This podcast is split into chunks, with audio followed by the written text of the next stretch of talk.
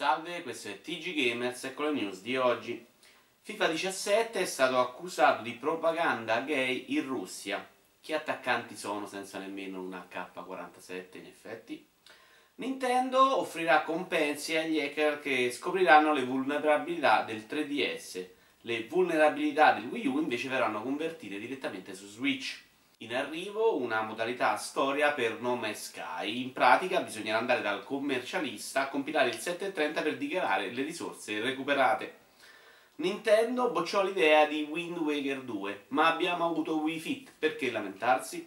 PewDiePie ha promesso di chiudere il suo canale raggiunti 50 milioni di iscritti. Ciccio Gamer farà lo stesso se non ci sarà la Nutella nella prossima piadina.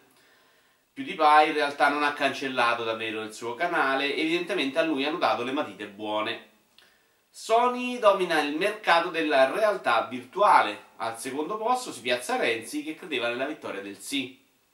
In California un uomo ha rubato un milione di dollari alla sua società per spenderli in un videogioco online. Una questione assurda, in Italia non sarebbe mai successo. Dove la trovi una società con un milione di dollari? Panda si mostra in un nuovo trailer di Tekken 7. È bello che ci sia ancora spazio per le specie in via d'estinzione, ma pure che ci siano i panda.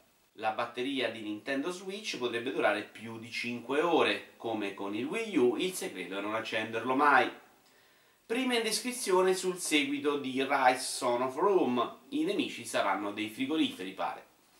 Assassin's Creed 3 è disponibile gratuitamente, un po' come le piaghe d'Egitto. Anche per oggi è tutto, arrivederci al prossimo episodio.